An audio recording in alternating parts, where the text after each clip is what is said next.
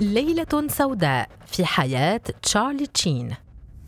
حصل ممثل Two and Half Men على أكثر من نصيبه العادل من العناوين السلبية. تشارلي شين لديه تاريخ من المخدرات ولكن لديه أيضا تاريخ في إعادة التأهيل. أدت هذه المعركة المستمرة بين المخدرات والعودة إلى الواقع إلى المزيد من حوادث النشاط الإجرامي في حياة هذا الممثل المعروف. في عام 1994 تمت مقاضاة تشارلي بتهمة الاعتداء الجسدي على طالبة جامعية شابة رفضت ممارسة الجنس معه. ولتعزيز الجدول الزمني للاعتداء الجسدي، قام تشارلي أيضا بضرب صديقته السابقة بريتني آشلند من خلال مزاعم بأخذها من شعرها ورمي رأسها على الأرض الحجرية.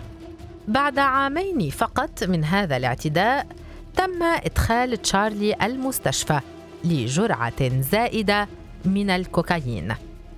ثم حدث العنف المنزلي مرة أخرى على يد تشارلي عام 2009 مع زوجته الثالثة وقيل إنه حمل سكينا ووضعه على حلقها بعد مقاضاته مرارا وتكرارا.